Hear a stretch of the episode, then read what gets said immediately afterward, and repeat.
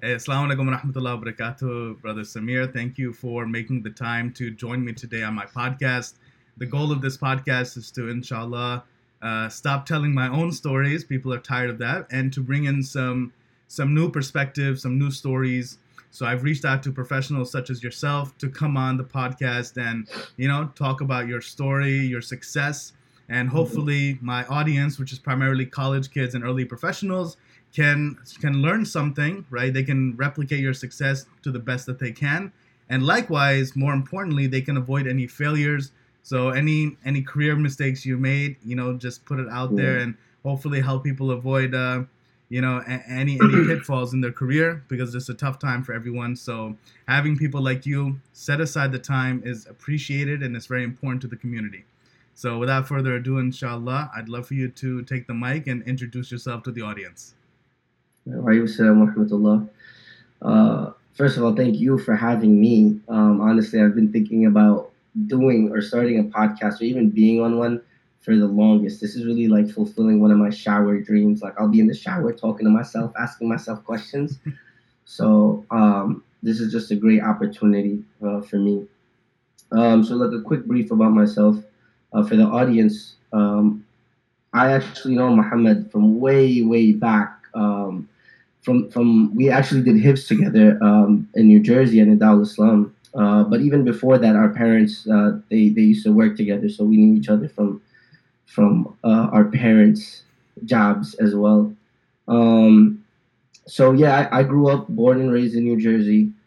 Uh, went to school my whole life there, and then um, about two years after college, I have I had moved out to Dallas. Um, so I now live by myself. Uh, I work from home. My office is in Dallas. I don't. I still work remote. Um, but yeah, that's a little bit about me. Um, I think I think we can move forward with the next question and then get things rolling. All right, and so thank you, Brother Saleem, for that that high level overview of your history. And he is he is correct. We actually we go all the way back to like childhood in, in our community in in uh, Bergen County. Like people would be having dawats, and I would just see him and our other friends just like we'd be running around just. So, and, yeah. half our friends were my cousins. half our friends, yeah, yeah. Your family is, is huge, and um, you know, it's funny you mentioned hifz. Like, yeah, we, we, we did hifz together, and hifz is memorizing the Quran is something I don't mention a lot, and I, yeah. I sometimes forget to put it out there that yeah, I am Hafiz Quran, and, and we yeah. finished at Nida Islam. So shout out to that to that hifz school. I forget if they're still active. I don't I don't keep up to I date. think they are, but they have like different teachers and people handling it differently now. That's no. why. If it was the same teacher, like I would definitely remember. You know what I mean? I'd be yeah, like, oh yeah, that guy's still there. Yeah. And uh, shout out, honestly, shout out to Hafiz Musiuddin if he sees. This. Honestly, this. man, I, I feel like, I mean, you know, like like our childhood was a little different than what people go through now. But um, I think I wouldn't be who I am today without at least some of the fear and and and whatnot he instilled within us, right? oh man, yo, for real, for real. But Hafiz Musiuddin, yeah. if he ever sees this, Alhamdulillah, man, we you have two students here yeah. going on camera telling the world that we appreciate your teaching, we appreciate your um, your way way of teaching us, which was tough love, right? Tough love. so um, so in inshallah, Samir, it sounds like Alhamdulillah, you you grew up in Jersey, you went to college in Jersey, and after college, you know, you found some success and and, and you moved out. So um, let me ask you something. What what did you do like? what did you do during college that is related to your career today? Like, did you do any internships, any part-time jobs during college? Okay. Um. So during college, uh, and and I'll get into this um, when I have to like kind of uh, I, I think talk about like what I would recommend for current students in college studying IT. But I actually missed out on the opportunity, and um, honestly, it was just a lack within me for not fully taking advantage of the resources provided by my college to get an internship or some, some sort of apprenticeship much earlier. Yeah. Um, but what I did do, um, and kind of, uh, I, I, would say all CS students, um, at least at the college that I, I attended, I'm not sure at other colleges, they have to actually do uh, a senior project, right? Um, so I got lucky the year I was doing it, where my senior project was sponsored by um, actual companies, right, that would come to, to Rutgers and um, they would say, okay, here we have this little uh, little project or like some sort of prototype or, or, or, you know, we're trying to try to launch this and, and maybe get like a little demo phase going so we can start off with students. Obviously, like for them, it's a win-win. They're, you know, they're, they're one, they're able to advertise um, themselves at this college, and two, it's, you know, they're getting some work done for free. Um, so I got lucky. I got to work with a company called Chubb's Insurance Group. Um, so that was part of my senior project, and then my final semester, I actually got an internship. Um, I, was offered an internship from a brother who was local to my community that actually had his own startup that was, you know, flourishing. Um, I, wouldn't even want to say it's a startup. I mean, he had the company for like eight, nine years before I even joined in, um, and he was partnered with IBM. So um, that was going well. Uh, that actually landed me my first full time job. I worked with him as an intern for a couple of months. Um, and and honestly i was i was very happy because i started off that internship with like four different individuals and by the end of it like i was the only one left and then i was offered a full-time job um, so that that was great for me uh, to be able to like get an internship that also offers me a full-time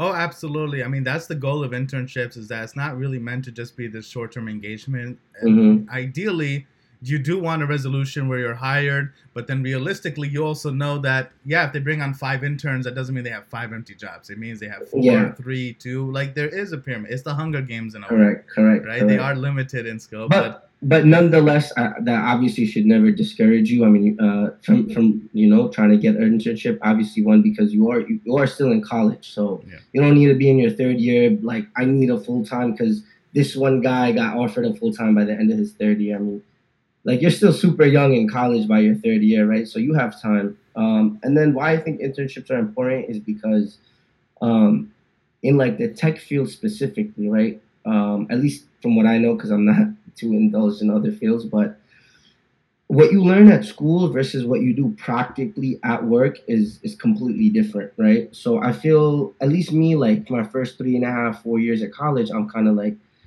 okay, I know how to code this, I understand code, but like when am i going to use it? How is this implemented right? Like uh, uh, like how do the company like a day-to-day lifestyle of, of, of a working class um, it professional right? Like what does that consist of so i feel like having the internship kind of opens your eyes so that when you start learning you're able to understand like okay like i can maybe understand why i'm learning this or i can maybe understand why i'm learning that right because a lot of times for me in school i would be like I mean, I get it, I'm learning it, but I really have no idea why I'm learning this, right? Like, we would do like discrete mathematics and like would have like random logics in it. And I'm like, I don't even see how this could make sense for anything.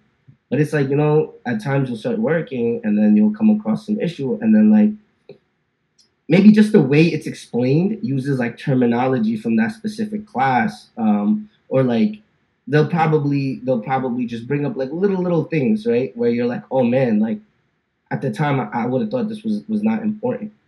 So again, like I said, internship has many benefits. When you're obviously, I mean, if it's paid, great. If it's not, I mean, you still get experience. Um, you get to see, have a little insight of what the day to day life is like. And I feel like with that comes not only the confidence of like being ready to to jump into this full time once you graduate, but also within school, like I just mentioned, you get the ability to be like, okay, like I understand why I'm learning this, or hey, these things start to make sense to me more in a practical manner rather than just like A, B, C, D. I'm just memorizing letters, right? So.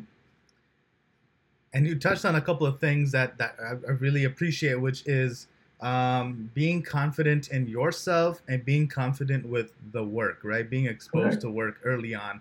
And I think I love internships because you know why? It's I don't want to say it's a low stakes situation, but the you're learning more and the confidence you get, like that's actually a better trade off. Like even if you lose the internship, like that's inconsequential. Like what you learn is worth more. It's not even an even relationship. Versus in the real world, you get a lot of money, you have a lot of work. You get medium money, you have medium work, mm-hmm. but it's it's even. Internships are the only situation where like you can learn up to here, and at the end exactly. of the day, you're the only thing that can happen is you, you, you lose the internship. That's it. Yeah, right? yeah. So they're great. They're great to take advantage of. Um, one one warning though I do want to give people is that I see people who get internships and they're not prioritizing learning, personal growth, confidence, soft skills, communicating, presenting, stuff like that. Their mentality is I'm gonna get this internship, I'm gonna be the best intern, and I'm gonna learn how to be the best at this particular job.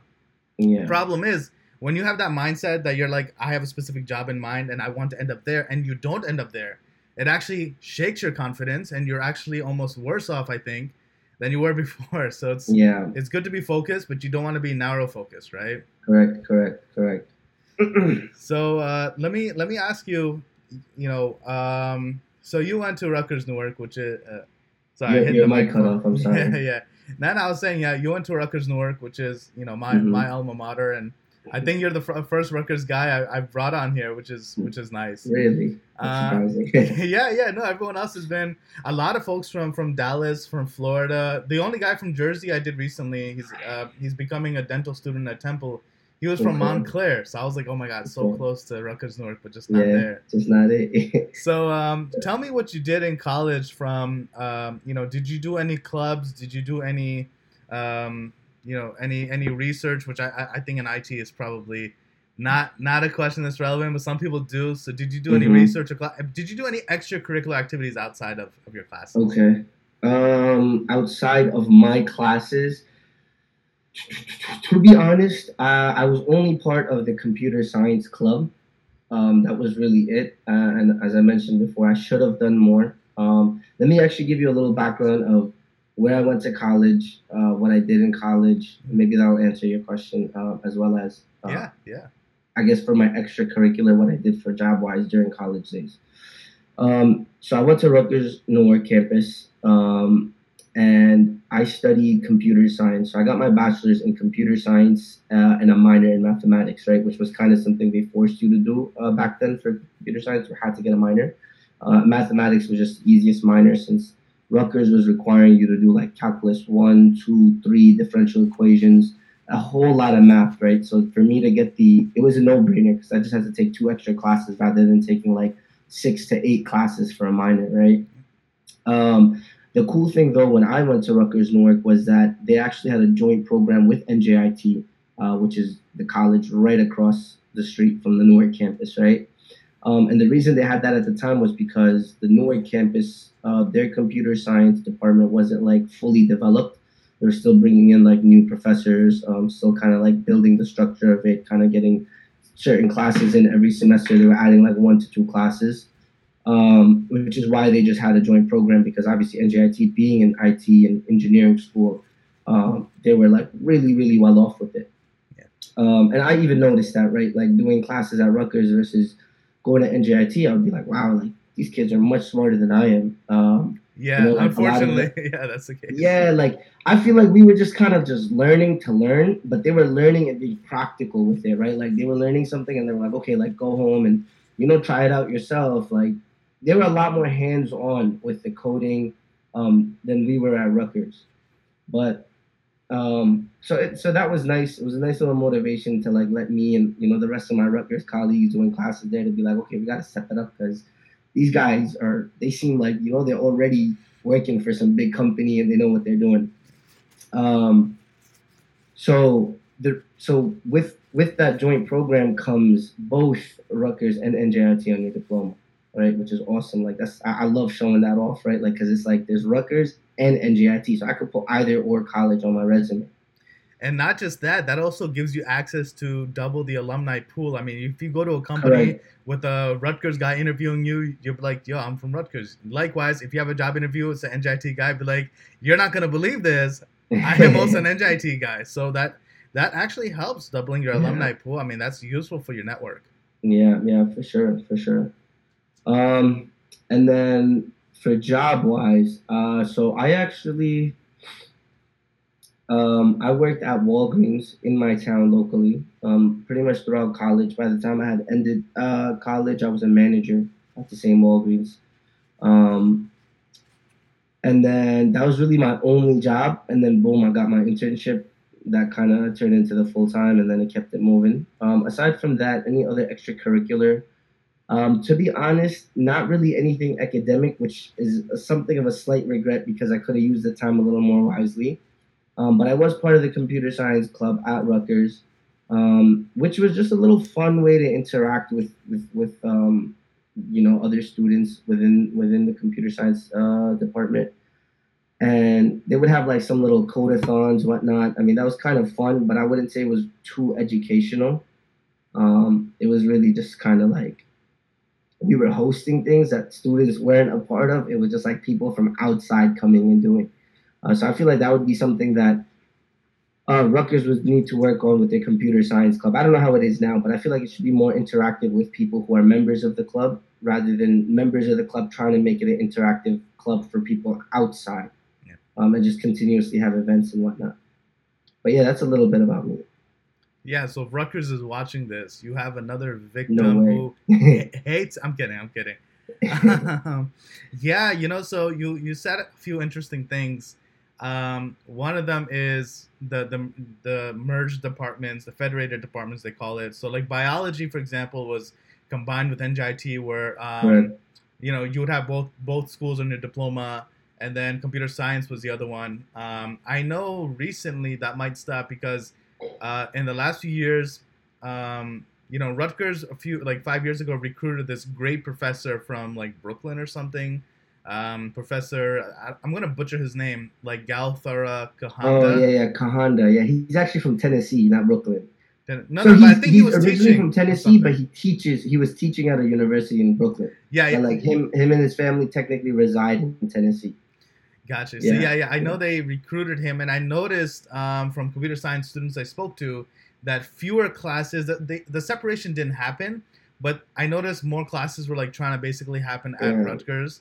Um, so I thought that was interesting. But what I like about NJIT, and you also touched on this, is that um, NJIT does a good job of recruiting people with industry connections, right? Mm-hmm. Um, so what that means is, you know, Rutgers hires professors who have a PhD. That's like their thing, correct, right? Correct. Uh, NJIT hires people with PhDs, but I've even seen adjuncts who had like master's degrees. What they care though is that you have like a day job, you've worked with like IBM, or you've worked with, yeah. for example, with engineering, they love having people who are like with the MTA or recently left the MTA or NJ Transit, mm-hmm. like recent right. recent stuff, right? Yeah. Versus Rutgers, I, I'm sad to say this, and I'm not, you know, I'm not. I'm not yeah. destroying the school. I'm still going back for my MBA this fall, so I'm, I'm still going back to Rutgers Newark. Wow. Okay. um, but you know, you got people who they graduated college at 22 with a BA, then um, they stayed at uh, Rutgers or something or some other school. They they worked seven years and got their PhD, and they proved something about uh, fluid electronics or some nonsense. Um, mm-hmm. And then they start teaching, but they like didn't even go out into the real world. Like literally, they got the PhD and they start they go right back to teaching. And I'm like, dude, what do you have to teach the students? Like, you never worked in an office, you never yeah, yeah. Company.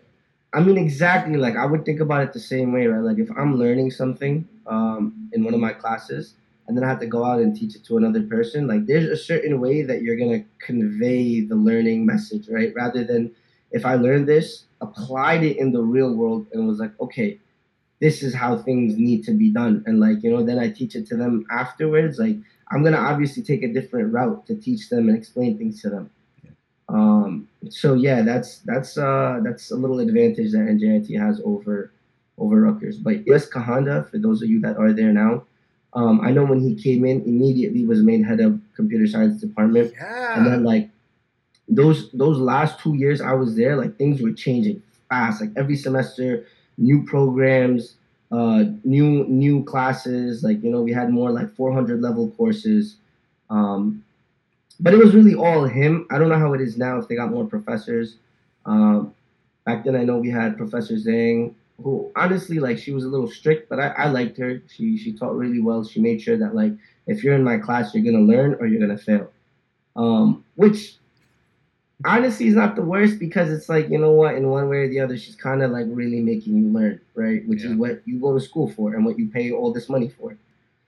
Um, and then I don't know if you remember this professor. Uh, I'm I'm forgetting her name, man, but there was this one professor at Rutgers that would come in, and it would literally look like she was reading off a piece of paper, having no idea what she what it is that she's reading, convey her message, and like anytime you ask a question, she would just kind of be like, "Uh, yeah, maybe you should just Google it," and I would just be like, "Yo, who hired her? Like I could go up there and do her job, but you know, hopefully it got much better um, in the years that I've I've left. There's definitely been improvements. Like I know yeah. when I started, like I would get frustrated with like professors just reading off the powerpoints and then mm-hmm, bouncing. Mm-hmm. I was like, dude, I could do that, but you know, exactly. it's about the culture. And I, I do I will say this about Professor Kahanda. I've, I've noticed the same things you did. So I forget who ran the department before him, but the problem with comp sci is that um, I noticed computer science and mathematics were sort of like a single department. And yeah, so, I was just gonna say that the computer science was ran by um, again I am forgetting names, but he was a math professor, math. and it was ran by him until yeah, Kahanda yeah. came. Yeah, and I think that's sort of one of the things that led to some administrative uh, difficulties. Was like you had a mm-hmm. math guy trying to develop curriculum because I remember like looking at the computer science curriculum and I was like discrete structures, okay, a lot of math classes, mm-hmm. okay. I was like, you know, they don't actually have you taken a whole lot of programming classes. Yep, like, yep. They had yeah, and I mentioned that earlier, right? Which is why I ended up getting the, the minor in mathematics because of all these classes that they make you take. But I had actually heard uh, the semester after I graduated that they no longer required uh, up to calculus three. Like it was calculus two, no calculus three, no differential equations.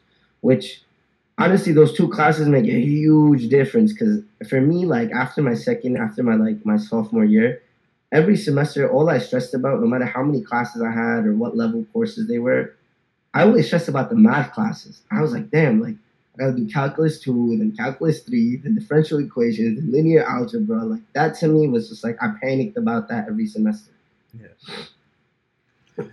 Damn, but you made it. You made it out, man. We, I made it out, made man. It. I had to. I had to. Couldn't waste all that money. And uh, by the way, so you went to Rutgers Newark straight out of high school, right? Because I know some people go to community college first and then. Rutgers. No, I actually went to community college, then went to Rutgers. Yeah, yeah. Gotcha, so I went gotcha. to community college for for a year, and then I went to Rutgers after that.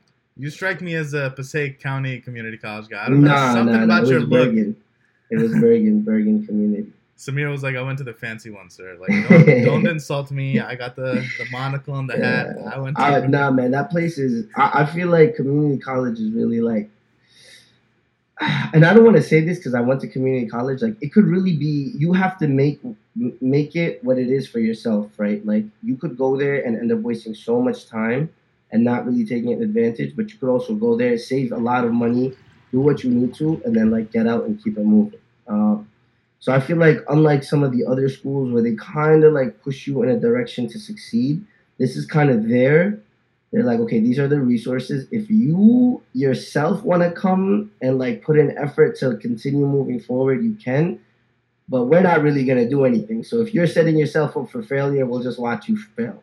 Yeah. So but it doesn't really change our grind in me. It doesn't change at Rutgers though, right? And I'm not trying yeah. to insult the school, but I'll tell you if you're if you're failing, Rutgers would just be like, hey, if you need another semester to, to do your thing, right? you get yeah. just pay us for another semester. It's all good. Yeah, I mean at the end of the day, right? Like it is somewhat of a business, right? Um, and they're making a lot of money out of it, man. Like uh, each class at Rutgers is upwards of a thousand dollars, right? Yeah, so yeah, yeah. Believe it or not, stay another semester dude, believe it or not, there was a time Rutgers tuition, like I think like 15 years ago, was like 3,500 or 4,000 per semester. And I know in the recent years, it, it was up to like 9,500.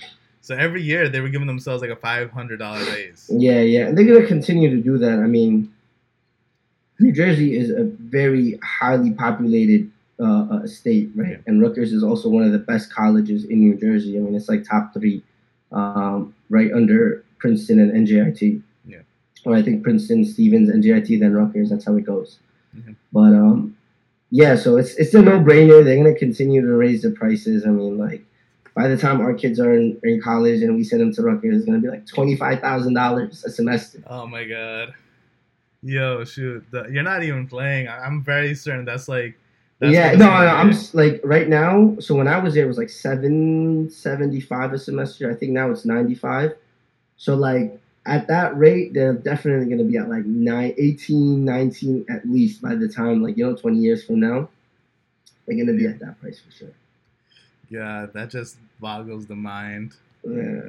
Um, let me ask you something. Um, after you graduated, right? So you got your mm-hmm. degree, you're done with the nightmare that is RU Screw and Rutgers and all the lack of parking, high parking mm-hmm. passes. Oh man. Um, you know, what happens next? Like, did you get a job locally? Did you? Because you mentioned that internship where you, you got a Mhm. job offer. Did you stay local? Did you did you go to Texas right away? What does that look like?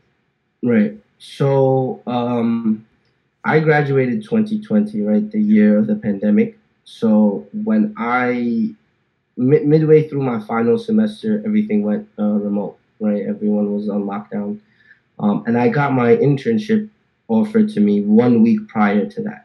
Um, it was supposed to be in office, and yes, it was local, right? As I mentioned earlier, it was a brother that had um, his own company that was partnered with IBM um, and he was you know well established had great connections with different companies. I mean he had some really we had showtime as a client. Um, we had the Barclays Center uh, as a client.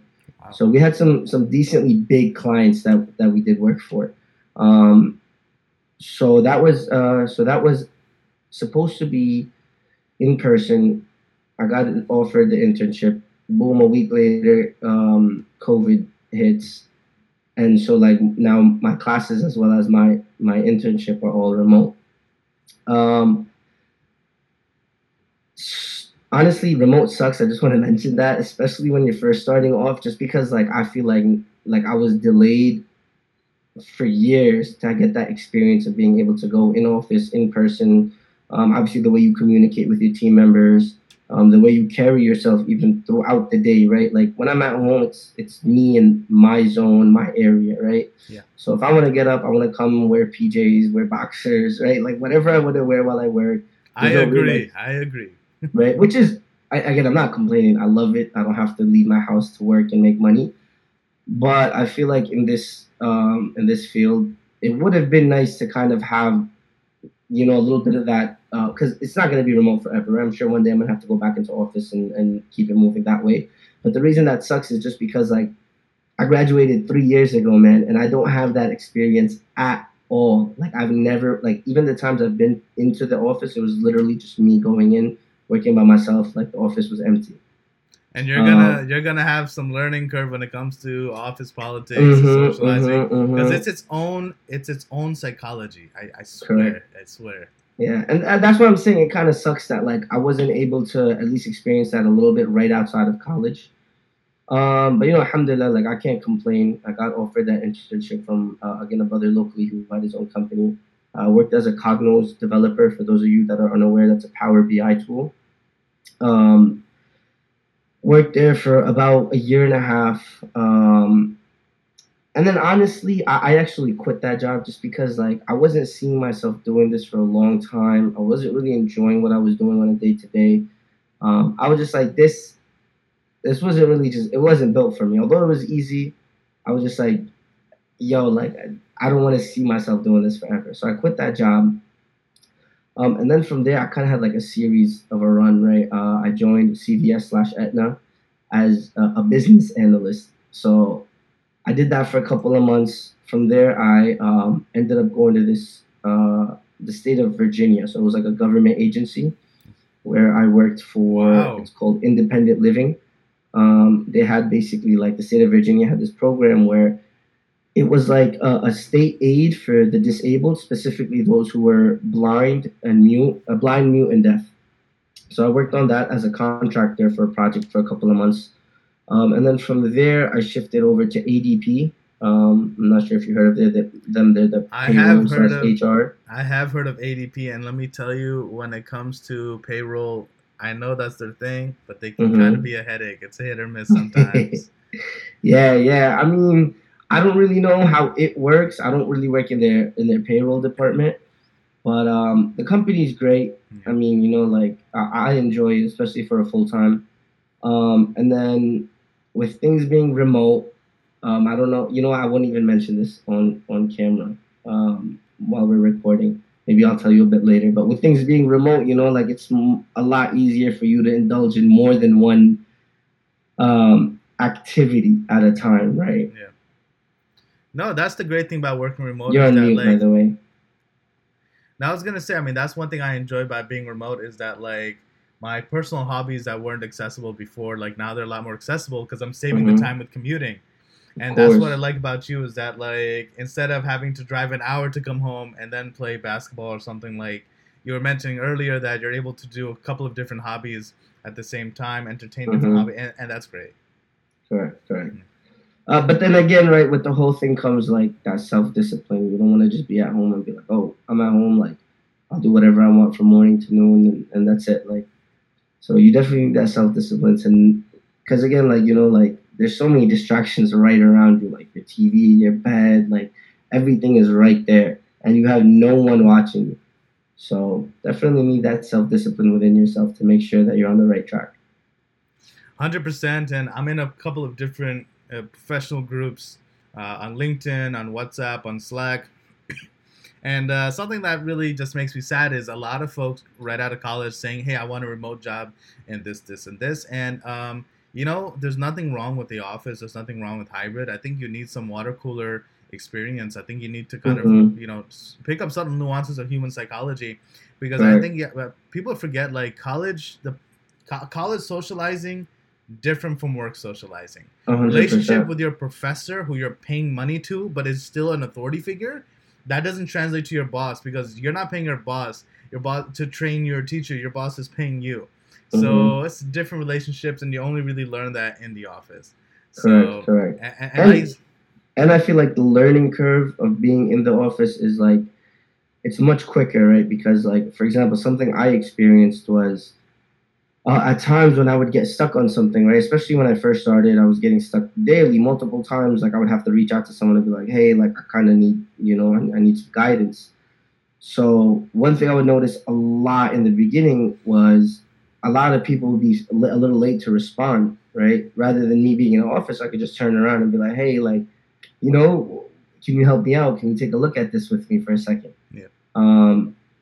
So so yeah, like I think it would be great to start off in an office and then maybe shift to remote yeah. rather than go from remote to in office. Hundred percent, hundred percent. You mm-hmm. hit the nail on the head. I miss being able to like just basically walk two minutes to some other guy's cubicle and be like, "Hey, I pinged you. I see you didn't respond. I, maybe you're distracted or something else is going on, but I need help with this now." Yeah. All right. So that's that's something that I do miss about the office. I don't miss the commute, and I think that's what got people I think people didn't mind the office so much. I think people minded getting to and from the office. Yeah, spending the time. I think it's just that time, and like especially people who were traveling to to offices where they ran into traffic, right? Yeah. Uh, that definitely sucks. I mean, that's a huge frustration and a little bit of stress you take off your mind every day. Yeah. Absolutely, man. Absolutely. Um, what was the job process like? Like when you were looking for for jobs, um, what was the process like? Like, how did you know where to look? How did you know what yeah. to do? So, uh, me personally, and I think this would be like uh, kind of a good advice for for those uh, looking to seek jobs um, post college and obviously like within their final year. Um, so again, I went to Rutgers and NJIT. Both schools have great connections with a ton of companies and honestly great resources, right?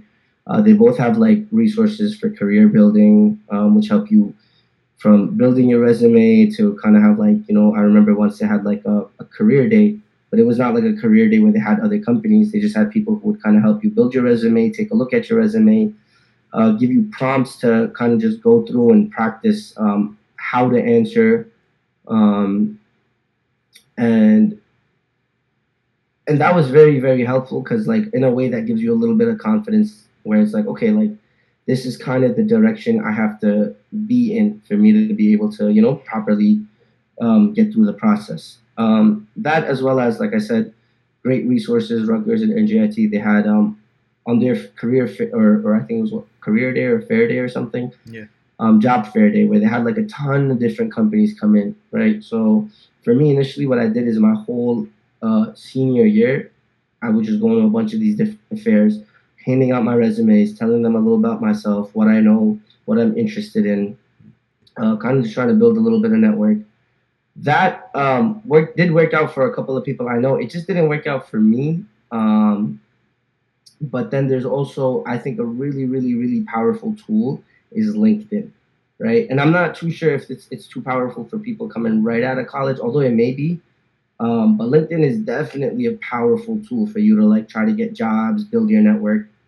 Um, and then what else did I have? Handshake. I'm not sure if you're aware of Handshake. We had a Handshake at Rutgers.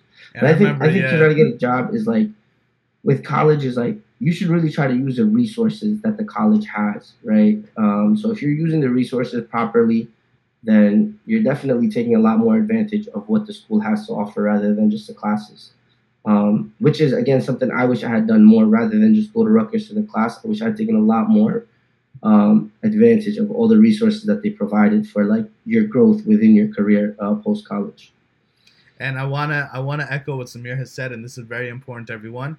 Your colleges have a lot of resources that is paid for by your tuition. People Mhm. are shy about doing it, maybe because there's a scheduling aspect. It's not always walk in, but uh, they have an office to help you with the resume. Take advantage of it.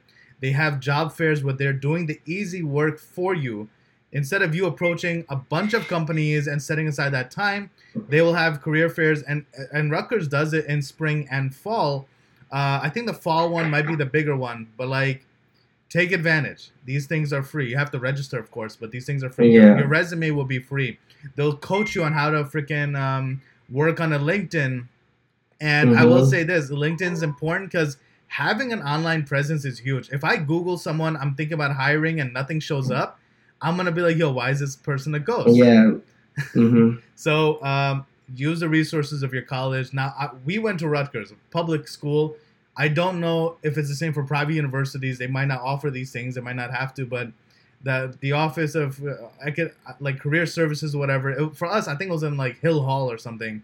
They'll help Mhm. you with the resume. They'll help you with like the job fair, getting signed up for the job fair, making sure you know you Mhm. you got to suit up and everything and Of then you, course. you go around you give your resume to a bunch of companies and oftentimes people leave with like either a business card for someone to keep in touch Mhm. or they leave with an internship or a job offer um, and it's everyone fortune 500 companies are coming here pharma Yeah. companies like bms or johnson and johnson show up at these job fairs and that's rutgers Yeah. newark um, rutgers of brunswick i'm told is even I heard like Facebook, Google, and these like you know top five show up there. The big five, like I heard they pull it up at Rutgers, New Brunswick.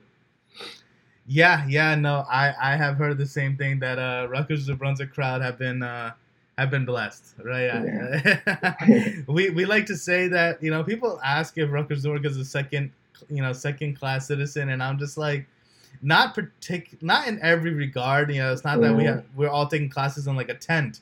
Like they put a lot of work into the library, they put a lot of work into the business school, they put a lot of For work sure, into law sure. school. So like they do put money, but then yeah, you hear stories about this where like Google shows up there, and you're just like, dang, what are we doing wrong? Yeah, But uh, these resources are, you know, the the job fairs, academic services. Please, please, please take advantage. I'm seeing Yeah. way too many people in my professional groups paying people to work on their resume to uh, help them with interview skills. You'd be surprised. Yeah. Uh, the the office at Rutgers would tell you like, hey, dress up nicely, have eye contact, send a thank you Yeah. after.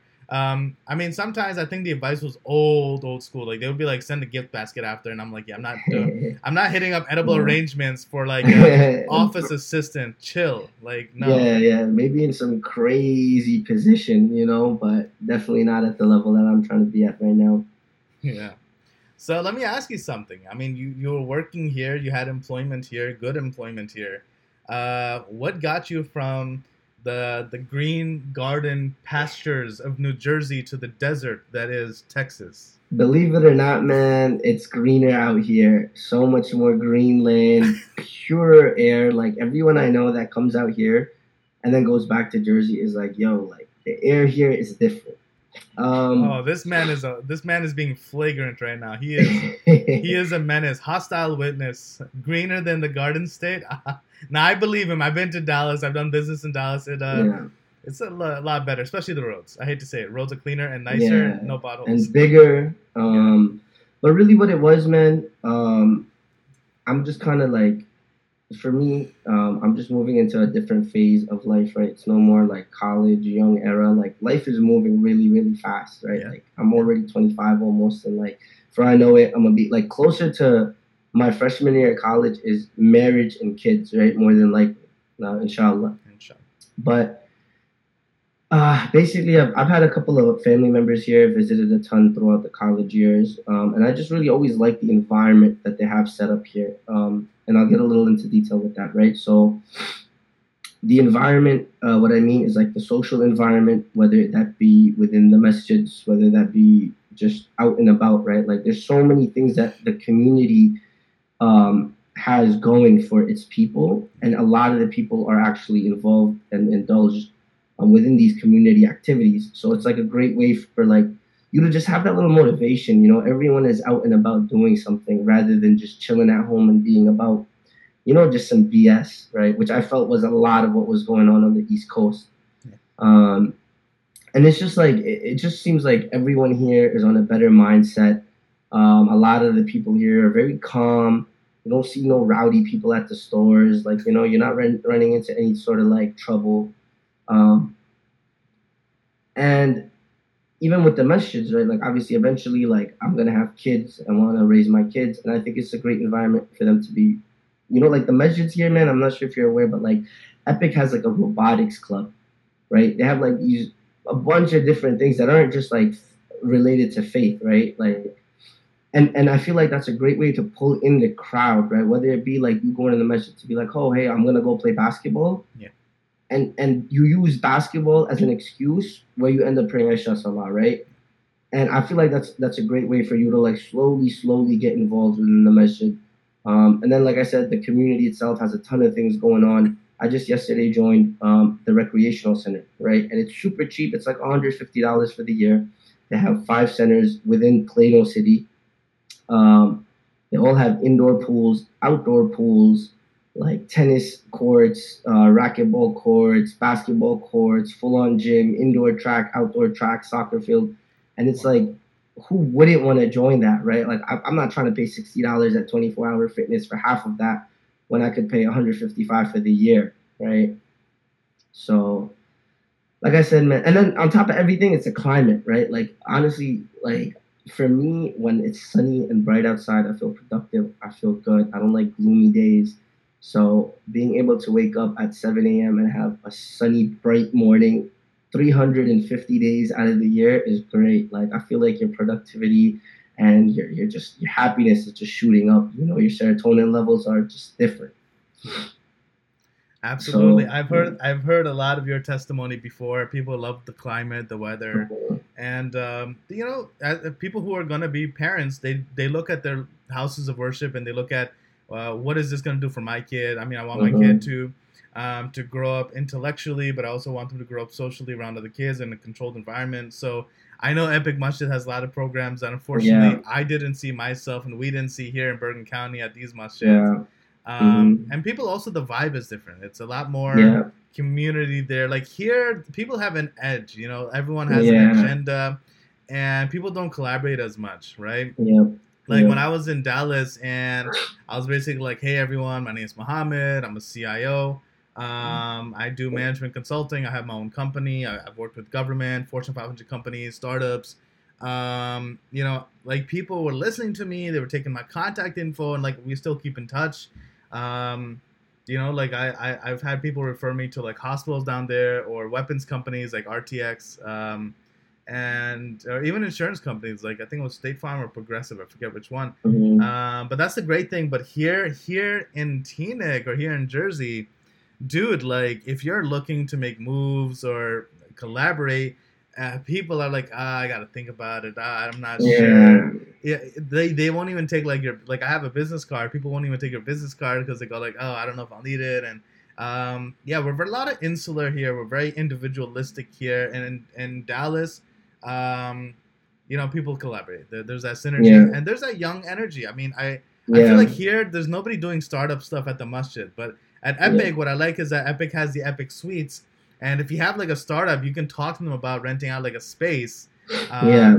And I've seen I've seen some amazing startups there, man. I saw this this startup called like Ruh. It's making some sort of meditation app. I thought that was beautiful, right? Uh, uh, mm-hmm. Uh, um, like an Islamic meditation app because we've seen all the ones that the Gora people have come out with, right? Sorry. Um, yeah.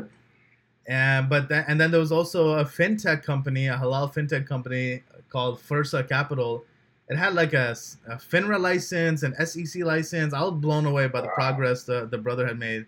So I love it because Yeah, like and- I feel like just being around that just kind of motivates you to, to be better, right? Um, and I, I don't know about other people, but I, I love just progressing and being better than I was yesterday. Yeah. Um, all the time. If I'm not progressing forward, I just feel like I'm falling behind.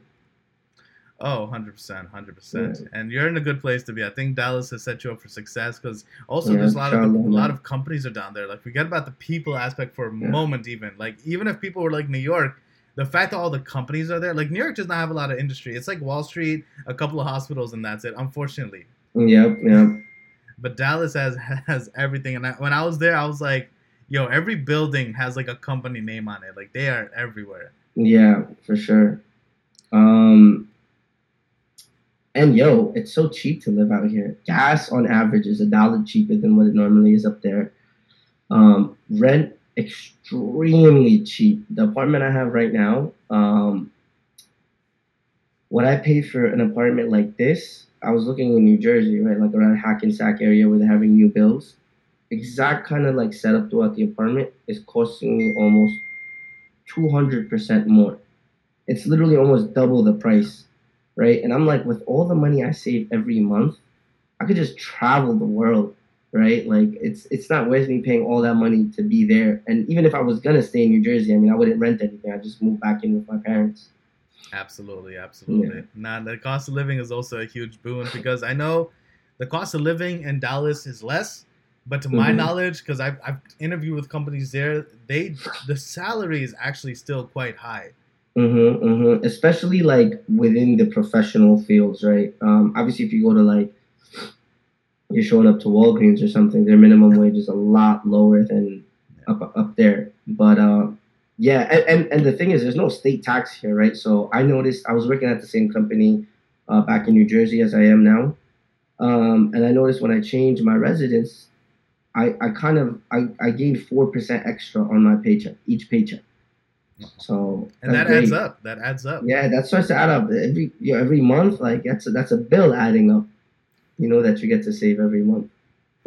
Oh no, that's definitely excellent. And and and Samir's being an accidental ambassador for Dallas, just like everyone I've talked to, everyone has said it. Like everyone's always trying to get me down there, and I'm always like, look, Yeah, at the end of the day, as long as it makes sense, like if I line up some management IT role, I'm happy to Mhm. roll through. Yeah, yeah. I feel like man, I try to tell a lot of people, man, like just don't think about it. Come down here, and then you'll understand. Cause me too. Like me, I was like, yo, like I've been there a bunch of times. I like it, but there's nothing to do. Yeah. Like, and, and honestly, I stick by that. Like Friday comes around, I get super excited, and then I'm like, why am I excited? There's nothing to do. Like literally, not. It's the same things you would do every other day. So Yeah, that's that's funny, that's the man. only downside, but I feel like with all the other positives to it, it's worth it. Oh, it's absolutely worth it. And let me ask you, you're remote right now, but your Mm-hmm. apartment, how far is it from like your your job site if you ever had to commute? Eleven minutes. Uh, so I actually live right off the highway. To get onto the highway takes me thirty seconds. Um, and my company is just all the way down, eleven minutes, right off the highway. So the commute isn't bad. Oh, that that sounds like a dream, man. I mean, that's what you Yeah. want. You want to be close to work, even if you're not. You don't have to go, and it's Yeah. good that you you have that. hmm Even Dallas City itself is about 25 minutes from where I am, so 25 minutes really isn't that bad. The only bad thing about Dallas area is if you're dri- if something is 25 minutes away, you're driving 25 miles, right? So for those of you who lease, that might suck because something might just seem like oh, it's only 10 minutes away, but it's not just 10 minutes away; it's 10 miles away. So Yeah, and that's I guess that's how you see it, but yeah, But I like that in Dallas, there was like never any traffic. Like every Never. every I mean, time they're gone. starting. It's starting a little bit because obviously it's getting heavily populated now. But uh, yeah, like unless it's literally rush hour lasts for about thirty minutes between like five to five thirty, and that's it, or like five thirty to six. Gotcha, gotcha. So let me ask you something. Um, did Rutgers prepare you for like job interviews or anything like that, or is that something you had to learn on your own?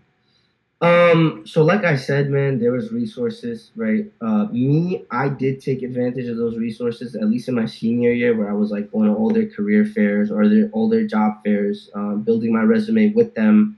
kind of doing like these little prompt uh, interviews with them. Um, so yeah, they did prepare me, but again, it's on each individual to go and um, you know like put themselves out there and, and, and, try to take advantage of these resources, right? Mm-hmm. Um, that as well as I actually started to interview in my last year, not even my last semester. Mm-hmm. So that although I didn't get any job with the interviewing I was doing in my final year, that really helped me kind of like again build the confidence, kind of understand like okay, this is what a job interview process is like.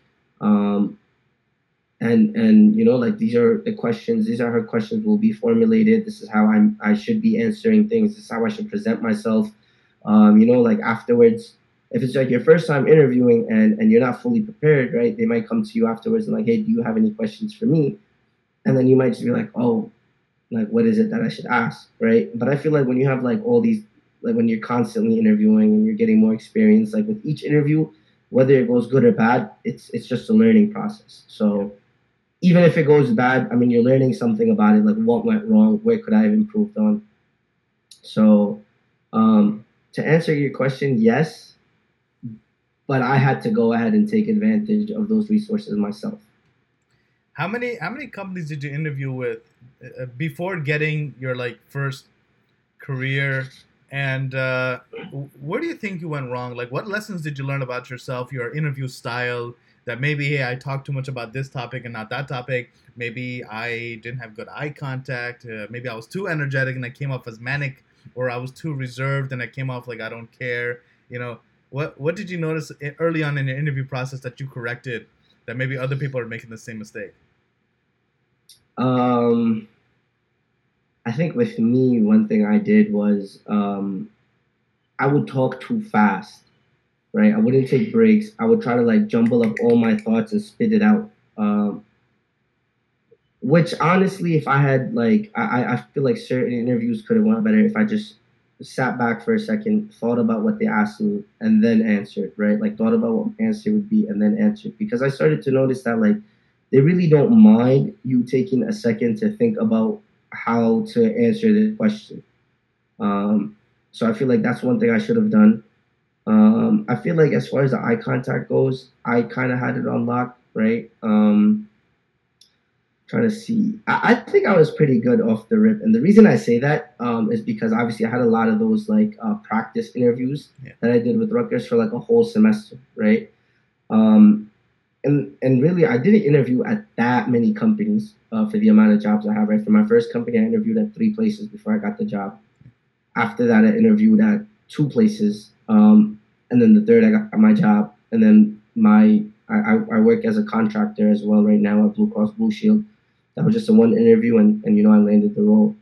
Um, but again, I think it's because of all those years of just practice, right? Like even if it be those practice interviews, as well as just the fact that I had like a, a, like six to seven different interviews, I feel super confident in being able to talk, right? And especially like with the tech field, it's, you're selling yourself on a certain skill. So as long as you're confident in that skill, then really what it is is that soft skill of being able to speak, right? Um, speak publicly, be able to just you know communicate properly. You know, you definitely you made a point that I agree with is uh at the end of the day, um, you have a value, you have skill sets.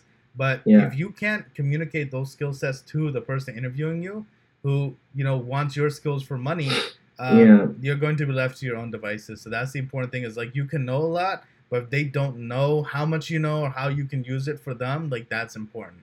Yeah. Uh, and that's and to give an example, I know a lot of software developers who they tell companies, uh, "Oh, I built this in Java," or "I've built this in I don't know Spark or Magento or this and that.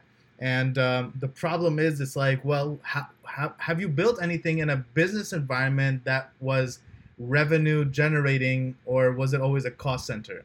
So it's nice right. to talk about your hobbies, and obviously early on, I think they'll just care that you can code.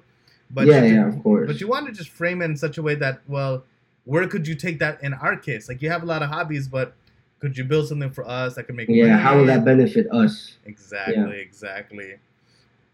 Um, let me see. Uh, outside of work, like you, you've mentioned, uh, you know being involved in like the masjids and stuff like that, are there any? Does does Dallas have any sort of YM or anything like that, or are there any you know soccer clubs Oh, that you're dude, part of? they have.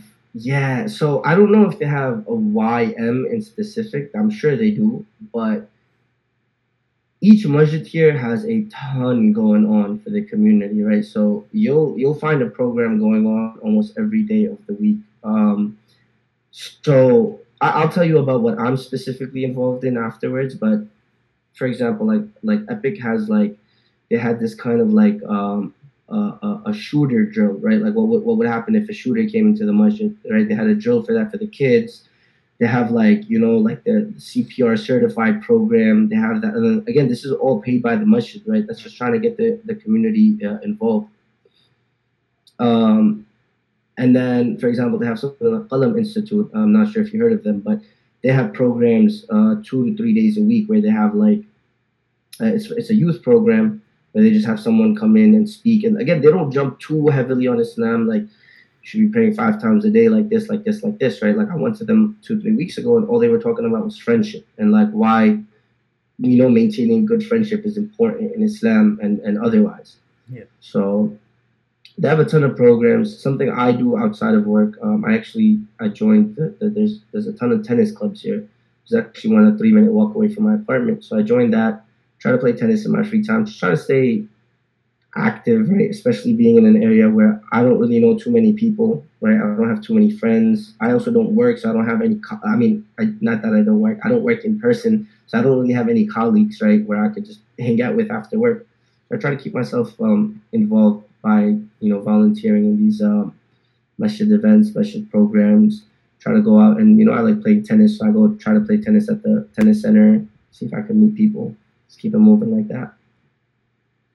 How are you with tennis? Like, would you say you're a three, you're a four, four point five? I would say I would say I'm I'm like a six point five to a seven. Wow. okay. Yeah, yeah. On on not like a uh, this is like on a scale of just regular people, not like on a professional athletic scale, right? Um, but I would say seven. But as the as of late, maybe like a five, just because I don't really have someone else to play with where I'm able to like pick up on those skills of you know one on one. Yeah. So really, I just go and have to play with like the the wall, the racket wall, and just hit it back and forth by myself. Yeah. A little lonely, but still fun. Yeah, he was like, I'm lonely. I'm so lonely. Yeah, man, I feel that sometimes. I'm not gonna lie, but it helps. I have some family here. I mean, some cousins, but they're all married. You know, have kids that are like eight, nine, in elementary, middle school. So obviously, they're pretty busy with their lives. It's not like I'm I'm meeting up with them often. But it's again, it's still good to have people that I could reach out to at arm's distance. Gotcha. Um, when you look at your your current job, what Mhm. what do you think you have taken from previous jobs that you think is valuable here? Like, what skills did you use in your first job that you use in your second, and what skills from the first two are also helpful in the third?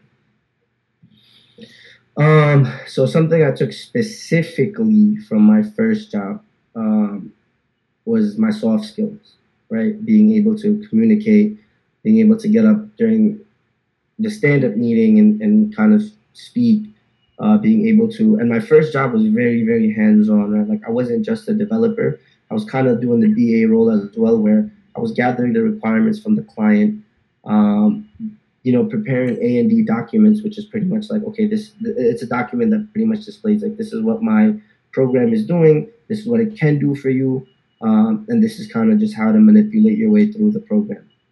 Um, so because it was a small company, I got to like touch up on all these different things rather than just going in and being like, I gotta develop, which honestly helped me a lot moving forward because I was able to present myself with these skills, saying, hey, not only am I a developer, but I'm able to come in and speak to clients. I'm able to communicate with clients, uh, be able to gather requirements. I'm able to prepare documents for the client after I, I you know, I um, I develop the product. Yeah. So, um, and then and then for the second, my second two jobs, I would say those were a lot more technical. So it was really just hard skill of like coding. Um, again, I, it is a little different though. I did move to Java, so now I'm a Java developer rather than a Power BI tool developer. Um, but I, I, again, like I said, man, it's very, very important to know what skill you're strong at because that's what you're selling, right? And then another big, big thing is the soft skill um, of being able to talk. Yeah. So as long as you got those two down, I think like you could continue to excel forward and, and just develop, right? Like obviously your skills are just going to be built better and better with the years that you go um, and that you gain experience. The good thing about me was because I was jumping through a lot of different companies um, in my first two to three years, I got to get different like domain experience, right? So, yes, you're a developer, you're a Java developer, but you're not just in like the the tech field or or the the health industry, right? Like I got to work on the health industry, tech industry, and you were mentioning earlier fintech, right? So that's what I did with Power BI. That was a fintech tool. So, um, yeah, I, I got lost a little there, but I hope that answers your question. No, no, it absolutely answers my question. And um, you know, I I actually was curious if you've heard of the fintech company uh, Fursa Capital. They're actually at the Epic Suites. Mm-hmm. Um, I have not. No. They are. They're actually looking for developers, so you might wanna. Really? You might, what wanna, are they called? Let me let me look into that, man. I'll be there for Zohar today. Yeah, yeah, Fursa, F U R S A. And they're at those suites that are like right, right across, across, the, the parking, parking lot. lot. right? Yeah, yeah. So I I went there. So the CEO has two companies. One is Mecca Digital, which is okay. a Muslim version of LinkedIn, really, and the other one is Fursa. Fursa has actually made, been making a lot of traction recently, and uh, the CEO is part of some of the think tanks that I'm in. So we have these think tanks, which is basically a group of like executives, and sometimes people come to us with like a situation or for help. But, you know, mm-hmm. they're like, I have an established business, I need to grow it uh, what will it take? Like, what are the next steps? And mm-hmm. we do it pro bono. So the CEO is actually, I know his, I know him personally. His name's Usman, and yeah, he's running for Sun. He, he, he actually mentioned recently he was looking for, uh, he's looking for a co-founder. He's looking for a design person. He's looking for like a business development person. And he's looking for a developer. So, mm-hmm. uh, you know, who knows? There could be something there. Yeah, inshallah, inshallah. So, what is your current job title? And if you had to explain to like a, a layman or a non-tech person like what you do in like a minute or two or less, you mm-hmm. know, w- what does that look like? Like, what's your elevator pitch, so to speak? Okay, so real quick, uh, I'm a full stack developer, uh, and for those of you who are unaware of what a full stack is, so there's a front end and back end. Front end is pretty much what you as a user view right? So the apps that you look at on your phone, that's the front end, what the apps look like, what the design is.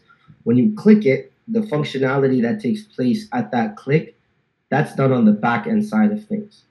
Um, so a full stack developer pretty much means you're doing both front end and back end work, right? So you're, you're designing it as well as implementing the functionality.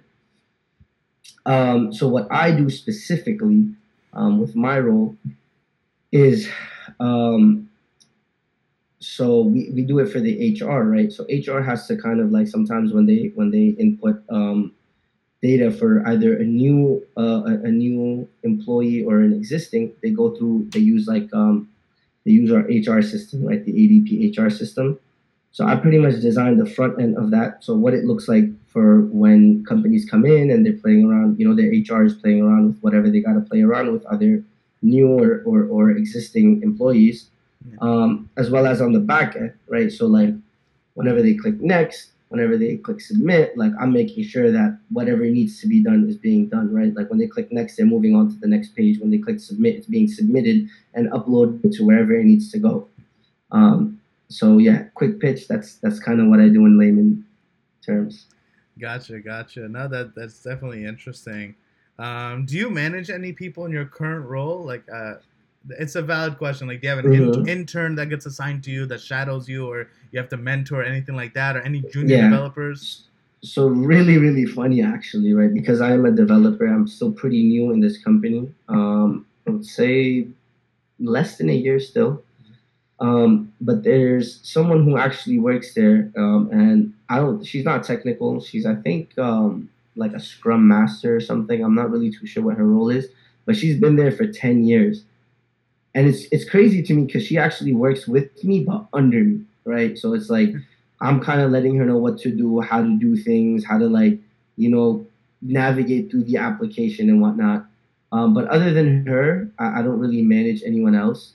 Um, I don't think I'm at the level where I'm ready to do that. At least I don't feel that within myself. Mm. Um, I feel maybe once I build my skill a little more to an advanced level, I'll feel the confidence to be able to like someone comes to me with a question, I'll be like, okay, hey, this is what you need to do. Um, rather than just kind of get stuck and be like, ah, oh, man, like I am management, but I'm unable to direct you, at least from a technical standpoint. Yeah, I, I feel that way sometimes as a CIO. I've been C level for a couple of years. The mm-hmm. the buck stops here. So like people below me can ask me for help, but whenever I'm struggling, I'm just like, yo, who do I go to? Mm-hmm, you know, mm-hmm, like you, okay. you are the guy, right? So um so it's interesting. It's interesting you have the Scrum Master below. I've been a Scrum Master, by the way. There was a time I was a IT portfolio manager. I had to fill in as a mm-hmm. Scrum Master for a while. I did not enjoy it, and I hate to say it. Um, I'm getting married. My fiance was actually she's in special ed but she's looking to transition into tech or business. Mm-hmm. And she she saw this role Scrum Master. She asked me what they do, and I was like, "Look, Mitchell, I've done it. I did it for weeks, and I man I did it very well. I said I could not tell you the the value of a Scrum Master after I did it. I could not tell you honestly what they do. Like if our Scrum Master was out, I was like, I think the team kind of runs itself. I not to diminish the field. I mean, I'm not insulting all Scrum Masters out there. I know they're very religious about their role, mm-hmm. but um, I don't know. The, basically, business has existed for you know, centuries. IT has existed for decades. Yeah. This is a new role, but I feel like we've existed for so long and still accomplished a lot yeah. and delivered a lot. It's when you introduce this new role with someone who's scheduling meetings and stuff, and that's what I look at. Is like there's a lot of scheduling involved. I'm like, I don't know what you do exactly. Yeah. So for you, by the way, uh, I wanted to ask you something now that you mentioned with the, that you actually worked as a scrum master for a little bit. Um, so so I hear that like you know it sounds like you're you're moving throughout a ton of different companies, jobs, roles, um, even with what you have going on uh, with your own company, you probably indulge with a bunch of different companies. So how do you kind of maneuver with the jobs with with uh, actually wh- where do you apply? What resources do you use to apply the jobs? Um, and yeah, kind of like how, just walking you through that. Like, how do you, what are you using to get these jobs? Where are you, where are you applying? Yeah, hundred percent. So, I mean, I use the same resources everyone else, like LinkedIn, Indeed, etc. Uh, and yeah, I have my own consulting company, Chaudhry Enterprise Solutions. So a lot of the jobs I had, quote unquote, are actually contracts that are through my company, but like I'm an embedded employee or I'm an embedded contractor, or like I use their resources. Like I'll come in and the people below me, the directors or managers, they report to me even though I'm an outsider. Um, but yeah, I'm still like inside, you know, managing and stuff. So there's also a lot of networking, just uh, mm-hmm. So, so, for example, uh, going to Google Dev Fest, uh, ServiceNow Creator Con, um, Microsoft, what is it? Microsoft Reignite, uh, okay. or Microsoft Ignite, Amazon reInvent. Mm-hmm. Um, and yeah, shamelessly networking, plugging yourself, uh, mm-hmm. and using your classmates, man. I mean, the people who I was classmates with, you know, ten plus years ago, um, you know, e- even your high school like classmates, keep an eye on them. I met mm-hmm. a guy from uh, from freaking. There's a guy from high school who's like a big lawyer for cyber policy at a company. You know, I was able to leverage him. So just keeping in touch and, and grow, growing your brand. Let me tell you, like it helps with getting contracts when um, people for you know, I have a website. It's on WordPress. It's not that impressive, but it's still there. Uh, it helps to have a website, even a personal one. You can make a personal website on WordPress. I encourage you to do so. Having a mm-hmm. personal website helps. Uh, I have a business card. Um, I have a heavy LinkedIn. I'm always posting. I have a podcast, and if people Google my name, Mohammad Chaudhry CIO, dude, you have like 12 results. Yeah. Right? And and it's growing. And that's the cool thing is like that's what also helps me get these contacts is like sometimes companies come to me they drop me a line in my email because they they see the guy. They're like, oh, he's on YouTube, he's on yeah. Apple, Amazon, Google, Spotify, Anchor, all these different podcasts. Not just that, there are, there are websites I don't even upload to who have started indexing my stuff. Or yeah. I, I, don't know if they're stealing it, but like, yeah, there's other websites I've never even heard of that have my podcast on them. Yeah. So wow. that definitely helps. And, uh, you know, I was in government for a while. I was a W 2 employee, I was a full time employee. Mm-hmm. And when I left government after two years, I was the chief of applications for the VA. That's a huge job. That's a that's an awesome like freaking management level role, and yeah. that definitely helped me after. Like now, And what skills did you bring to the table that helped you land that job? Just my soft skills, my communication skills. skills. Because okay, at wow. the end of the day, um, you have to build these channels of communication, right? So, for example, in Teams, I don't just have a group chat for everyone to talk about everything. There is one chat for emergencies for stakeholders. There's one chat for emergencies for developers to tell me and skip all their other levels of management. Like, if they know I'm the only one who can remove a blocker, we have a chat where a junior developer can skip six levels of management to get straight to the top because they know that this is critical and this literally needs to be addressed like now. Yeah. So, just that's important. Um, the ability to use SharePoint to create dashboards. I mean, I would take the initiative to have a dashboard to show, okay, what projects have burned through this much money? How many tickets have they gone through? How are we doing with timeline? Do we need more time? And just communicating with stakeholders. You got to tell these non-technical MBA folks um, what is going on under the roof because they don't know, right? They're the sponsors. Yeah. The sponsors don't always know like what the technical stuff is. They yeah. just know that we need to migrate this, this, this, or refactor that, that, that. They don't know why. You got to explain technical debt to them. You have to explain how it's going to impact business operations. So yeah. that's all it takes. And what, what's good is, I mean, I like where I am in my career. Like in the last couple of months, um, the Minnesota State Lottery, for example, wanted me to be their CIO. Chicago wow. State University, they reached out to me. I still have actually an offer letter somewhere. Um, they were offering me, I think, like 135k, wow. which was uh, a lot from Minneapolis. Um, yeah. Chicago State University wanted me to be their CIO, right? Wow. Uh, I've interviewed for CIO of United Healthcare uh, for for the tri-state. So United Healthcare, by the way, it's weird. The United Healthcare Group, every state actually has its own like United Healthcare. It's kind of like yeah. Blue Cross. So when I say CIO, I don't mean like the whole company. Yeah, I mean yeah. uh, the tri-state, like one sector of it. One sector, and not even the tri-state like New York City, New Jersey's like United Healthcare they wanted me to be CIO for Optum, which is like mm. the, the pharmacy component or whatever yeah. of United Health. Like if you look at United Healthcare card, it says Optum RX or something. Yeah. Um, but yeah, that's that's the great thing. Uh, I, have I've interviewed for, uh, and this is like literally within the last months. I'm not gonna say over my whole career, but like in the last few months, even I think six months ago, I interviewed for CIO of um, uh, Fulton County in Georgia. It was wow. CIO or deputy CIO, so that's that's the cool thing is that you know as you build your brand um, you know you still sometimes you have to apply to these companies and then sometimes they reach out to you and say hey i seen some of your work i seen yeah. you worked in government um, you know would you be interested i even recently in, uh, interviewed for cio or director of it i think for something called uh, abilene in texas it's some small city never heard of it um, but uh, yeah and and cio for uh, some some small community college in like southern Texas by like Houston. Mm. Uh, I think it was like Costa Costa. I don't yeah. I don't even remember the name, but uh, yeah, man, it's just soft skills. Um, you definitely have to be technical. I think there's a lot of CIOs who we don't have any technical knowledge left.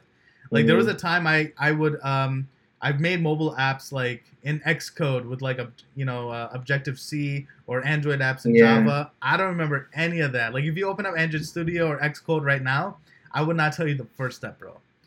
um, but no, as you move up, the most important thing is the soft skills, and, and it comes in, ha- in handy with vendors. Yeah. Um, being able to negotiate lower rates with vendors, being able to work with your different vendors to find a resource. Like if I lose a cl- if I lose a cloud architect, uh, hiring someone, waiting a few months, interviewing, bro, I don't have time for that. I need to go through all my vendors, come up with a JD, tell them what I need, and mm-hmm. knowing what you need being that self-aware like that's that's important especially with high level resources yeah so that's just that i hope that answers you know how i do what i do. If you have anything more please ask because this is helpful for the audience as well to learn. Yeah. Yeah so i and i just wanted to ask about the vendor stuff. So because i know with the vendors there's usually different levels of vendors right? Like one vendor will recruit another vendor right? So are you just one uh, like are you just a part of the chain of vendors just at the top right before it gets to whatever company?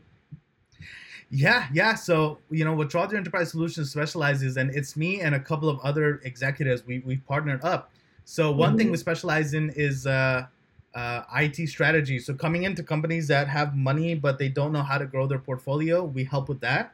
Uh, mm-hmm. I also do temporary uh, interim CIO or fractional CIO engagement. So sometimes a company loses their CIO. It might be like maternity leave. They're just gone for a little while.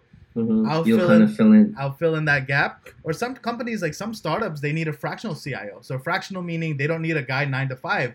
They just need a guy to come in Monday, define the week for the engineers, then come on Friday and see did we do the week or did we deviate? If so, what needs to be done over the weekend? And that's it. Like they just have a little bit of money and they only need a little bit of guidance. And then over time it'll grow into, you know, now they need someone full time. But yeah, yeah, I am one of the high level vendors. I deal with staff augmentation. So if companies need staff, uh, I have a lot of vendors I partner with to get them staff. And I do management consulting and audit. So I look at companies and say, okay, uh, you have a department here that could be merged into this department. You have some people here who could be laid off, which sucks. I do I do tell companies I Mhm. do layoffs. Or growing. Sometimes a startup has 50 people. They go like, yo, Mohammed, we want to double. But does that mean we double HR and sales and development and this and that? And I go like, no, no, you want to triple your developers. You only need one more HR person. You only need one more marketing person. You need three Yeah. more, you know, people in customer support. Like that that scalability, someone needs to come and tell them how to do it intelligently. It needs to be data driven. Yeah. So I do everything. I help with enterprise Yeah. architecture. So I'll tell them like, hey, um, you need to move to these these solutions. You need to incorporate managed services. You need to uh, move things off premise. You need to refactor some of these applications so they can be leaner. Faster loading times and less space means a better consumer experience, which means more money, more Yep. retention, all that stuff. Wow. Wow. Um and for you again, yeah, there is soft skill, but with that comes like it's not just soft skill, right? Like for you to know why you would need this many developers or why you you allocate time and money for this versus that resource, right? Yeah, Like, it's always was wisdom. that something it's okay, was that something you felt like maybe you picked up um, yeah, along the way. previous roles? Yeah, yeah. Like when I was a developer on one project, I got very good at estimating how, how long one project, like enhancing an existing website or building something from scratch. I knew in my mind, based on all the moving pieces, all the different user stories and features, how this website or application is going to behave. I learned how to do that. Then when I was doing a portfolio, I was like, okay, I know basically again the math. I've learned how to do it. Now I just have to multiply, and yeah, you just use that experience as you go up. And you know Mhm. what sort of resource? Like for example, if we're working, if we're building a website and we're doing the front end, I know we're not having the back end guys right now. I tell them, Mhm. okay, for scheduling purposes, like we'll have them at, at the second half of the project. Like we'll have the fir- the front end guys develop this part of it, and then they can come at the end, or we can do things concurrently. It it, it depends on what makes sense, because you always want to avoid too many cooks in the kitchen, and that's something you think about. Is like you know this project that involves 200 people, Mhm. but you know it doesn't mean all 200 at once. Like the security guys, if we're building an application, bro, why security here? They're not even Yeah. gonna. They have nothing to test.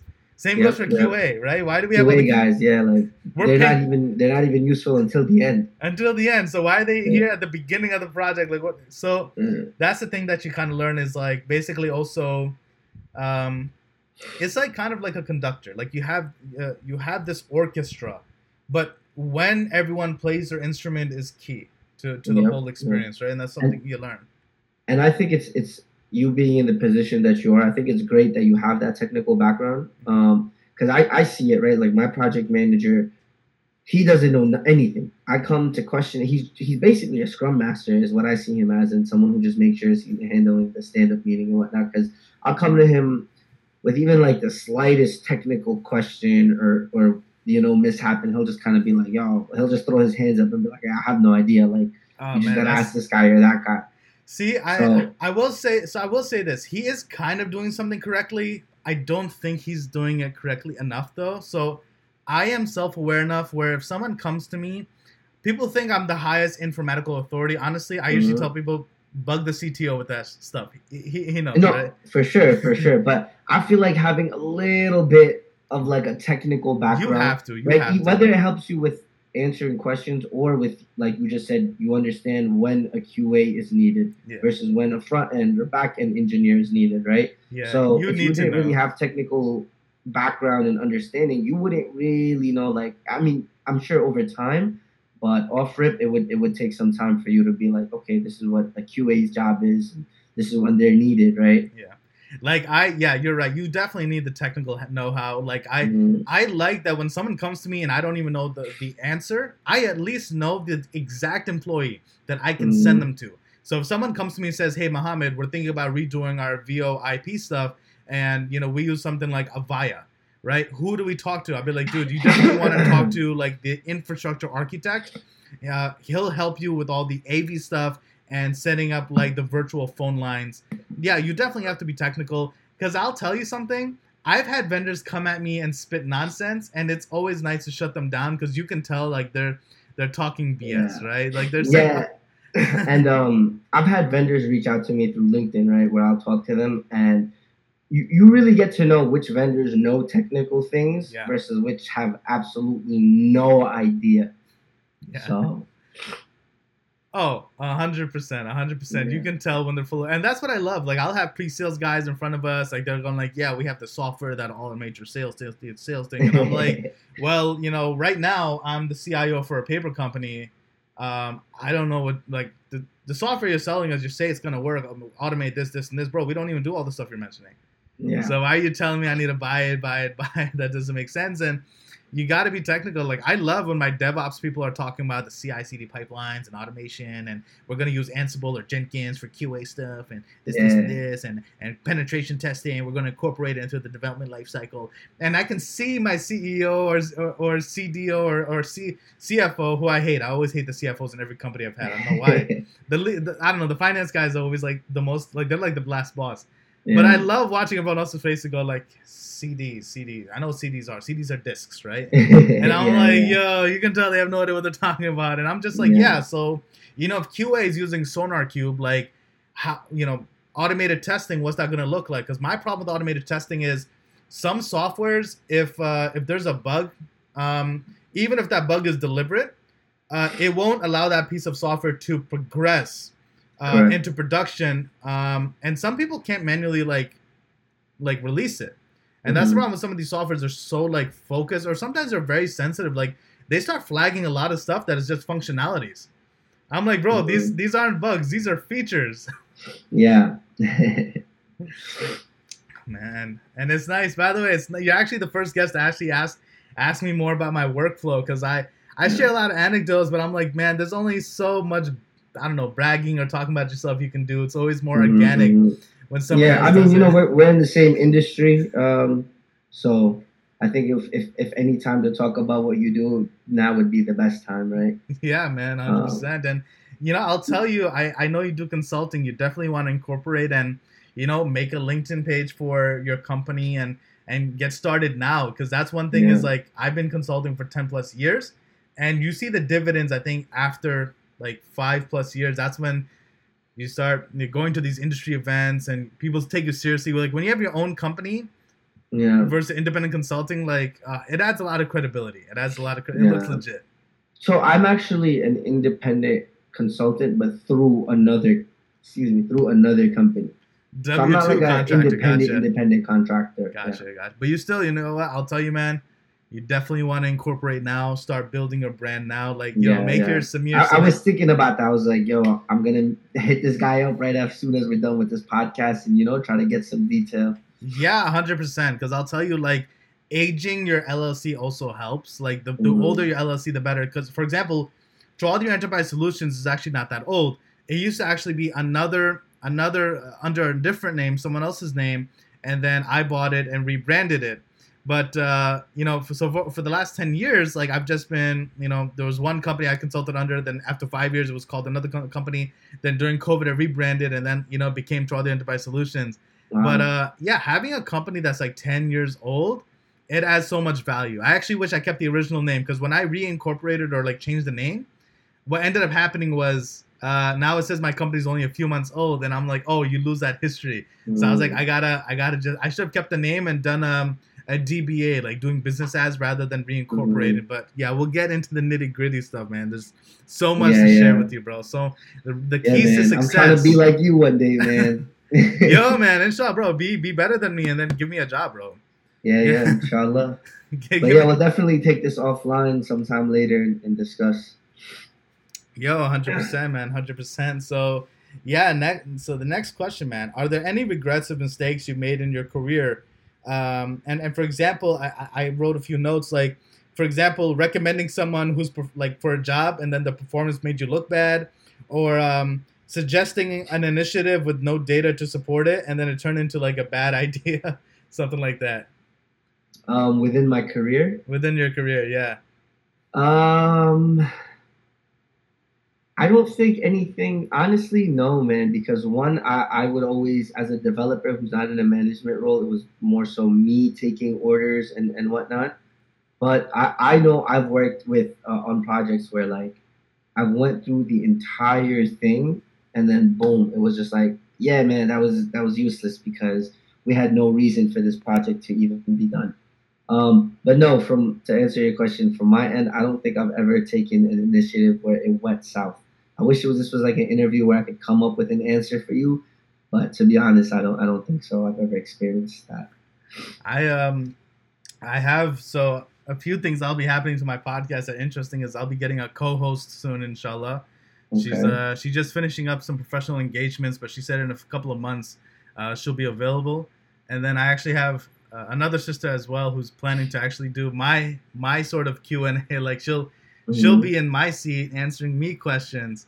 And when it comes to mistakes, man, you're gonna see. Uh, it's gonna be a whole memoir. I'm gonna be like, I got a bunch. Don't worry. Yeah, I no yeah. Shame. I mean, you especially with the level that you're at, right? Like more of a management level. I'm sure you go through that a lot. But like oh, I said, yeah. me being in the position that I am, where I get um, information and I'm getting tasks from the manager, I'm not really in a position where like I'm like, oh, this was a waste or things went south. Yeah. Um, yeah. Uh, do you have any um, any certifications like Scrum Master, Microsoft Architect, anything like that? Um, I do. Yes. So the first certification I got was in college. Uh, I took a class. Um, I'm forgetting what the class was, but I remember they had us take a master the mainframe it was uh, a certification offered by IBM, and it was like 10% of your grade. I took it because I'm like, obviously, 10% of your grade is a huge chunk. Yeah. And number two, it was a paid certification from school. So, you know, why not just adds builds my resume? Whether this is a skill I'm going to use or not, it's cool to show that, hey, I've completed the certificate. Um, and then when I graduated, I, that's when I really started to do, you know, take certificates a little more seriously. Um, so I have a certificate. My first job, I was, you know, Cognos developer. So I have a cert, two cert, certs in um, Cognos, both offered by IBM. Because I was a partnered IBM employee, any IBM certs were free. Um, so I got certs in Cognos developer as well as something they called um, rules. That's what their, their language within Cognos was called to do calculations. Um, so I have a certificate in rules as well. And right now, I'm actually uh, I signed up for LinkedIn Premium, where they have like a bunch of certs you could do. So I'm working on one right now for for uh, SonarQube. So I'm trying to think, you know, like I'm right now I'm a developer. I know it's only been three years since I graduated, and I changed my roles three times. Right, I went from a Power BI developer to a PA to a full stack developer. So uh, I don't know. I don't really enjoy developing. Sometimes it gets really, really, really frustrating and, and, and, stressful. And I don't know if this is something I want to see myself doing, you know, for the next 20, 30 years. So I'm just uh, don't, don't right do now, it, bro. Myself, Become a CIO. Just, just, just move up the chain. Yeah, man. Once we get to talking, that's that's that's the next step for me. But uh, honestly, what my my career plan was, um, so I am I am like I said getting these different certs, trying to like just uh, step into different fields, kind of just see what I like. I'm trying QA out, see see what that's about. Um, but I think what I would want to do if things were like a perfect route was I would want to become a BA and then use that to become a project manager very very very soon. Like I wouldn't want to waste like four or five years as a BA. It would be like one to max two years and then try to get a land a project manager role as a former project manager, I, I endorse that. Project management is, is pretty cool. Mm-hmm. And so is. I feel like, yeah, and, and I feel like it's, me, given that I have that technical background, um, and then for me to jump into a role like that, I think, where I wouldn't need to be so heavily hands on with the technical stuff, I think it's one a lot less stressful, and two like I I would be a good fit for that position, right? Yeah. Obviously, like assuming that everything else that comes with project management, aside from like the little technical knowledge, I'm I'm able to cope with. Yeah, yeah. For the most part, honestly, like I, I hate this trend of technical product manager, technical project Mhm. manager. These aren't technical jobs, man. You, Yeah, know, you just got to be good. not. You got to be good with your scheduling. You got to be good with your uh, risk register. You got to be good with Mhm. your communications and, and presentations. Uh, and you have to know the agile methodology. Like I think that's Correct. thing with Scrum masters that you know you can have a project manager who doubles as a Scrum master. You can have a project manager who uses the agile methodology. That works. Um, I think the Scrum master is a job that by itself is kind of not wholly justified, except Mhm. in certain circumstances. But project management's awesome. I did it. I enjoyed it. I liked it because you you didn't you know you would build something, then you're done. You build something else, you're done, and it gives you a lot to talk about in future conversations. That I've done this, this, this, this. I build things from scratch, or I enhanced. You know, I enhanced certain things, or honestly, even reverse engineered. Like I did projects where they'd be like, "Yeah, Mohammad, we tried to do this thing like five years ago." And we we're trying to basically repurpose those servers, but we want you to reverse engineer everything that was developed, whatever project, you know, we were creating something. We have no documentation. You got to create documentation for all that stuff. Mhm. So in the future, you know, when we wipe all these servers, whatever, um, we can, if we ever try to do something like this in the future, we have all the documentation. Yeah. And those are, But- I love those projects. But with that role, you wouldn't need to be technically hands on, right? No, no, not at all. It's a conflict of interest almost if a project manager gets involved because the thing is, you know, you have to think about the big picture. And when you get involved in the work, like that distracts you a lot. And if Mhm. anything, I think you're more objective if you're non-technical, right? Okay. Um, because you, if, if you're technical, really, you're just gonna know like one. If your employee is Mhm. struggling with something, then you're gonna be feel Im- impulsive. You're gonna be like, "Oh, I should help him out because I know it. I might know more than him." And Mhm. and like then when you help that one employee and not the others, that's where the conflict of interest comes in. Then the other employees are gonna get upset that hey, Samir got help from Mohammad and he did his stuff on time. We're late, but I mean our project manager's not helping us out. That's why we're late. Yeah. And it's just yeah, so not being technical actually makes it easier to stay Yeah. uninvolved and think about the big picture, which is scheduling, budgeting, Okay. needs, stuff like that. But even not being technical, I think, um, and again, you've actually been in the role, but I think knowing the SDLC, right, the software development lifecycle, Oh yeah, is- you got to know that. Super Yeah. important, right? Like that's a must for you to to be aware of. And that's what I mean by like the technical part. I'm not saying like, hey, I know Java, so I'll be good in it, but I understand. Oh yeah, like, yeah. You should like, know those. and, and you mentioned like the agile methodology, right? Or like waterfall, whatever you have, like you're aware of the software development lifecycle from the beginning all the way to the end. Yeah. So if you have that, like I feel like it's very, very helpful for the role. Oh, 100%. That definitely, definitely helps. And then, you know, Yeah. product management is definitely something you should look into as well as program management. I Mhm. enjoy being a program manager, being the guy, you know, um, running things, putting the fear of God into my employees. That's that's always fun. Uh, so you have industry certs, and I mean that that's definitely very helpful, and it's good that you got them. That like either the school paid, well, you paid for the the, the school to get them, Yeah. uh, and then your employer paid for them. That's that's definitely helpful, man. I mean, that's if people have tuition reimbursement, I encourage them to take advantage of it. If you you know if your employer will pay for certifications, honestly, even if it's not something you're going to use, like I know some people at uh some of these fi- finance companies, they're like, yeah, they'll only pay for like Lean Six Sigma or something because that's like sort of Mhm. we use that, but they won't pay for anything technical. Get the Lean Six Sigma certification, man. Like learn how to save companies money and improve processes. You know, even if it's finance. If you're an IT, what? Um, I want to take notes. You said learn Six Sigma. uh, Lean Six Sigma, yeah, Lean Six Sigma. Okay. yeah. So like you know, get get get these get these f- finance or whatever oriented uh you know certifications or if they have certifications for freaking HR. You know, do that. Even if you're in IT, you never know when something like this is gonna come in handy. Yeah. Um, let me see. Wow, we've actually gone through. Um, we've gone through a lot of this. Okay, so we're actually towards the tail end. Um, what words of motivation can you give to college kids right now who are graduating in a very tough market? What advice do you have for them? Um, honestly, man, a lot of that we talked about from the beginning, right? Um, if you're in college, yo, take take advantage of your time and the resources provided by your college, right? Um, again, it's not just about the education that the college is offering. Like, there's so much more, right? Go like if your college has a large network, right? Definitely attend your job fairs. Um, take advantage of your career resources. Um, you know, things like that help build your career, your resume, kind of just get like some soft skill going with practicing. Again, if your college has resources, um, oftentimes some college have uh, resources like Handshake, right, where it's like an internal um, way of students being able to reach out to these companies and apply to companies rather than you know just going on LinkedIn where everyone has access to. Um, and yeah, as far as the time, like I said, man, like time is fleeting. And I, me personally, I didn't understand this until I graduated. Where I'm like, dude, like time is really, really flying, right? And another thing I noticed is like, if you get to to to work on that while you're still in college, right? You you build up on your time management. Moving forward, like it's really, very, really useful because once you're done with college, right, it's like for the first time in your life, you no longer have a structured schedule, right? Like when you're in school from literally five, like pre K, you know that, okay, from this time to this time, I go to school, I got to get homework done before the next day. Like I have Saturday, Sunday off, I have these days off.